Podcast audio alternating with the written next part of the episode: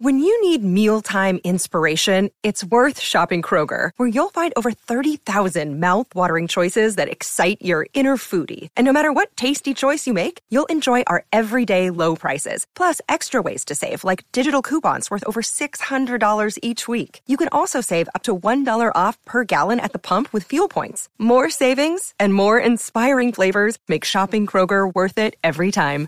Kroger, fresh for everyone. Fuel restrictions apply. Factor Podcast. What is up, college lacrosse fans? You are watching the 86th episode of the Lax Factor Lacrosse Podcast. Today, we are going to talk about Saturday's games. Tomorrow, come back and we're going to talk about Sunday's games. Today, we're going to talk about Yale, UMass. That was a great game. We're going to talk about Penn State, Penn, Johns Hopkins, and Princeton, and Notre Dame and Maryland. Before I get into that, I wanted to say a quick word about our sponsor, Sideline Swap. Best place to buy and sell lacrosse gear, hard to find college gear, pre owned heads, shafts, helmets, and more up to 70% off retail. List gear collecting dust in your garage, and Sideline Swap will send you a prepaid label when it sells. Go to sidelineswap.com or click the link in the description below. All right. Oh, and then always be sure to like, subscribe, hit the notification bell, really smash that like button. That helps get the video out. And then you can share this with your friends to kind of spread the word. Let's get into this though. Number one, Yale against UMass there were two glaring issues with Yale in this upset loss. First half turnovers killed them, and then just turnovers in general killed them. Yale coughed the ball up 11 times in the first half. That's terrible. And then the Yale goalies couldn't make saves to save their lives. Starr actually had a slightly better second half than the other kid did, but uh, the Yale goalies are, are a problem at this point. And they've been a problem for Yale legitimately over the last two years, even. Uh, it's not like Starr was lighting the world on fire as Yale won the national championship, and then he, you know, he could have been better uh, in the playoffs last year as well. TD dominated the faceoffs over the first half. However, UMass scored their 10th goal of the first half to take a 10 2 lead. That ensuing faceoff, UMass won that faceoff and then had about a one minute possession before scoring again to end the first half at 11 to 2, which was really a kind of a, uh, that hurts when you're sitting there trying to chip back and just go into the half 10 3 knowing you could make up seven goals. Uh, to have that 11th goal scored after you lose a faceoff, which is something that you just normally don't do. That that had to hurt a little bit uh, Yale's psyche. Yale came out though in the third quarter. They scored the first four goals of the third. They did that because of improved ride. They rode the crap out of UMass for a bit. Uh, they got some defensive stops. They hit a post. Uh, Jack Starr had two saves over that stretch. So Yale finally takes their heads out of their asses. Uh, they start chipping away at the UMass lead, and it's 12 7 by the end of the third quarter. So things are not looking too bad for Yale by the end of the third, considering what it was at halftime. Fourth quarter, TD wins the opening faceoff. Yale goal. UMass turned the ball over on a clear again. Yale goal. And now we're at 12 9. Giddy up, people. And then UMass ends up with a three minute and 14 uh, second possession where they hit a post. They take a wide shot, shot high before scoring their 13th goal of the game. That gives them a 13 9 lead. And that was pretty much it. Uh, uh, goalkeeper, a freshman goalkeeper for UMass, Matt Knote, he comes up huge with five saves after Yale got to within 13 10. So Yale gets scored a 13 10, and this freshman goalie then makes five saves throughout the rest of the game. That was huge for UMass. And what a dumbass I am. I picked Yale by a margin. UMass had themselves a game. They took care of the ball. They put their shots on cage, and it was and, and the Yale goalies were completely incapable of saving anything, and they played defense. Serious defense, in fact, causing 12 of Yale's 25 turnovers by simply just getting after the Bulldogs for a full four, quarters. For UMass, Billy Philpott, 4 and 1, Jeff Trainer, 2 and 2, Kevin Tobin, two goals and three caused turnovers, uh, Jack Dulac and Adam Towie, two caused turnovers, Matt Knote, 12 saves versus 10 goals against. For Yale, Gaudet was uh, five goals, Morrill and Brandow were 1 and 2, and Yale's goalies sucked. That was the difference in this game. UMass beats number one. The next game I wanted to talk about Penn State, number two, against number six, Penn. Now, Penn State needed a big day out of both Gerard Arceri, which they didn't get, and out of Colby Kneese, which they got, and it was huge. Kneese sure as shit comes up with 18 saves on the day to help Penn State keep pace with a lightning hot Penn offense. And Penn's offense was hot without Sam Handley, their leading scorer from the previous year. I believe Sam Handley was their leading scorer. If he wasn't, man, he was right up there because he was one of the leading scoring midfielders in the country. Penn, they put 22 shots on Cage over the course of the second half, and Kneese was there to save 11 of them. And and and that that really helped keep Penn State in the game when Penn was just on fire and just offensively just started clicking for the first time overall. So that ends up being enough to force OT. And then what happens there is Mac O'Keefe takes the feed from Jack Kelly on a kind of broken ball, fast break transition situation, and he stings the OT winner, and they escaped a scary one on the road out of the uh, Penn Quakers.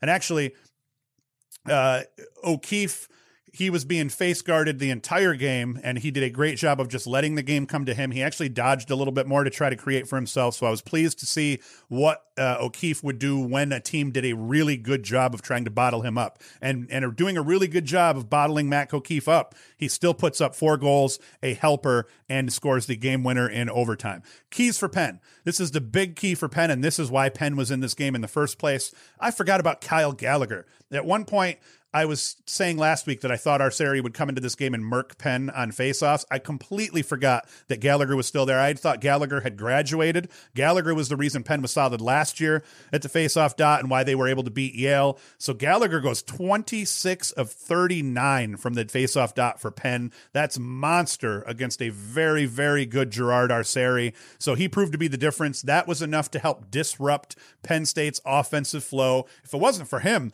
Penn State puts up 20 in this game as this was a shootout. You know what I mean? So the fact that he was able to keep the ball out of Penn State's hands, keep the ball out of Ament's hands, keep uh, O'Keefe from getting fed, uh, that helped their defense a great deal throughout this game and helped them limit O'Keefe and Ament, you know, into what what uh, Ament was two and two, O'Keefe was four and one. So they're just lucky that those two didn't put up eight points each.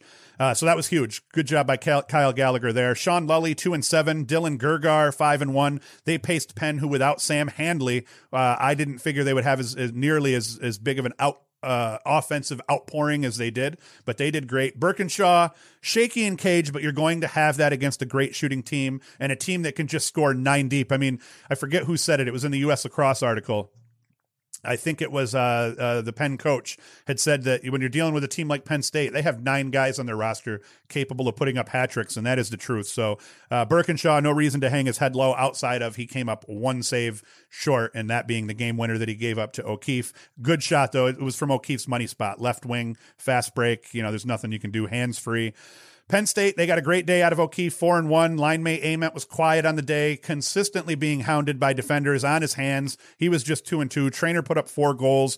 And then a couple of the other Penn State guys that you would expect to show, they did as well. But the player of the game for Penn State, in my opinion, definitely Colby Kneese. He stood on his head for the Nittany Lions, and he's the big reason that they were able to overcome that huge possession deficit and win this game because he had a great game in cage.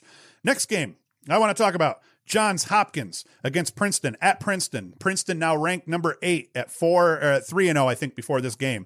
Hopkins they took a one goal lead. Zinn Evan Zinn scores unassisted. Zinn has looked really good at times this year. He forces some bad shots at times and throws the ball away here and there, but he reminds me of a Brendan Curry, tall, lanky, rangy midfielder that can shoot on the run. I like the kid, uh, but then Mike Sowers took over. Sowers either assisted or scored seven of Princeton's nine first half goals. He assisted the first three Princeton goals. Then he assisted the fifth, scored the sixth, assisted the seventh, and scored the eighth. The dude finished the first half with two goals and seven helpers. Can anyone say this kid isn't the the complete and utter front runner for the Tewaaraton right now? Even Ament isn't close at this point if he keeps his pace up and Ament doesn't start doing the same. Game overall was never close. Epstein did play. He goes for two and two. Cole Williams did nothing. He had an assist. Prouder and Naruski, they won 21 of 33 faceoffs for Hopkins. So that is a bright spot for Hopkins. Once they get Epstein back to healthy, if these guys can continue to win faceoffs, that may help them. But the Hopkins offense couldn't get the ball past Eric Peters. Eric Peters in cage for Princeton. Uh, I believe he's a freshman. He put up 15 saves on the day. And then the Princeton defense also forced Hopkins into nine of their 11 turnovers. Not a lot of turnovers, but to have nine of the 11 forced, that's pretty high. Sowers finishes the game two and seven, so he didn't score again in the second half, but he didn't really need to. Connor McCarthy, five goals. Alexander Vardaro, four goals. Chris Brown, two and one. That's a quiet day for Brown. Epstein, two and two. Owen Murphy, three goals. Evan Zinn two goals. Hopkins' goalkeeping was rough. Darby got roughed up pretty good over the course of the first 40 minutes before having a seat. So Hopkins, they're going to continue to struggle. They're having, they're, I still think they're doing better defensively uh, than we expected them to. Offensively, they have just been terrible without a healthy Epstein. So hopefully, getting Epstein back, getting Epstein back will help them rattle off some wins. But man, their schedule does not get any easier for the rest of the year. Uh, all right, last game we're going to talk about Notre Dame and Maryland, and this game. Maryland did a lot of weird things where uh, Justin Shockey was a healthy scratch last game. They bring him back. He takes every face off in this game and delivers.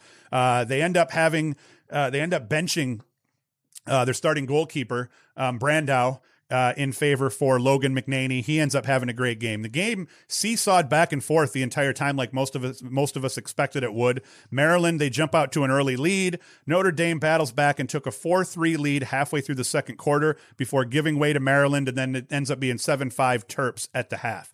Now Notre Dame comes back again, ties this game up at sevens off a Mikey Drake unassisted goal with 10:51 in the third, and then Maryland just started the slow burn from there. And this is what we see. Maryland, we everyone wondered what was Maryland going to look like if they put a full four quarters together. This is what they look like. They come out and they dismantle a very good, high quality Notre Dame team that can both score goals and defend well. So we got a complete game top to bottom out of Maryland for the first time all season.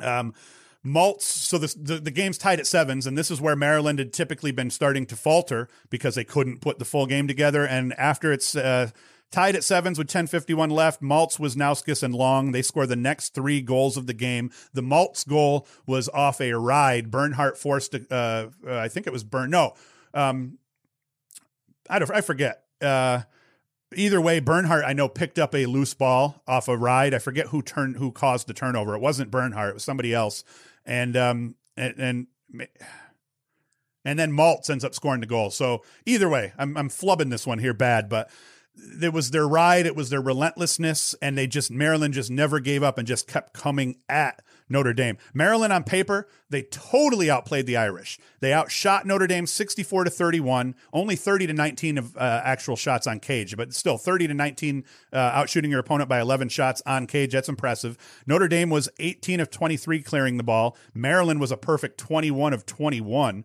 Uh, Maryland dominated the faceoffs with Shockey winning 18 of 26 draws. He took every single draw, and that's impressive because Charles Leonard was coming off a great game his last game, and he is a solid faceoff guy. For so for for Shockey to get his job back and then come out and murk Leonard like he did, that's a huge deal. Logan Wisnauskas, five goals. Jared Bernhardt, two and two. Daniel Maltz, one and three. Maltz is emerging as a legitimate offensive threat. They kept Costabile quiet. He goes two and one. Maryland defense kept the clamps down on everyone for the most part in this game. Liam Entenmann for Notre Dame, he goes for 16 saves, so he played really solid. And without his effort, this game doesn't even look as good as it did for Notre Dame. And then Logan McNaney for Maryland, freshman, first freshman to start in cage for Maryland since fricking Niko Amato. That's going back some time. He goes for 10 saves against nine goals against in his first career start, so that was great. In the end, though, Maryland, as I kept saying, don't worry about Maryland. They're going to be fine. They're going to get better. This is what happens when Maryland uh, plays a full game. They can beat anybody. Notre Dame is a high quality team. They're going to be fine. They'll rebound after this, but Neither of these team schedules get any easier from here, so they're going to want to make sure they take care of their business as they play their next couple of games, uh, non-conference games, before they get into conference play. And uh, that's pretty much it, guys. Uh, be sure to come back tomorrow. We're going to talk about uh, Sunday's games. Cornell is playing, Virginia's playing. So Cornell, Ohio State, that's a big game. Virginia's playing, and then I think Duke plays as well on Sunday. So we'll talk about those in Tuesday's show. You're watching this on Monday. As always, be sure to like, subscribe, hit the notification bell. Really share this with with as many people as you can. And as always, go to sidelineswap.com, our sponsor, or you can hit the link in the description below and go to Sideline Swap and get yourself some sweet used gear. You can also go to laxfactor.com, buy yourself some swag, hats, t shirts, polos, whatever. Uh, and uh, that is it. Thank you for watching, and I will be back tomorrow to recap Sunday's games. Thank you and enjoy.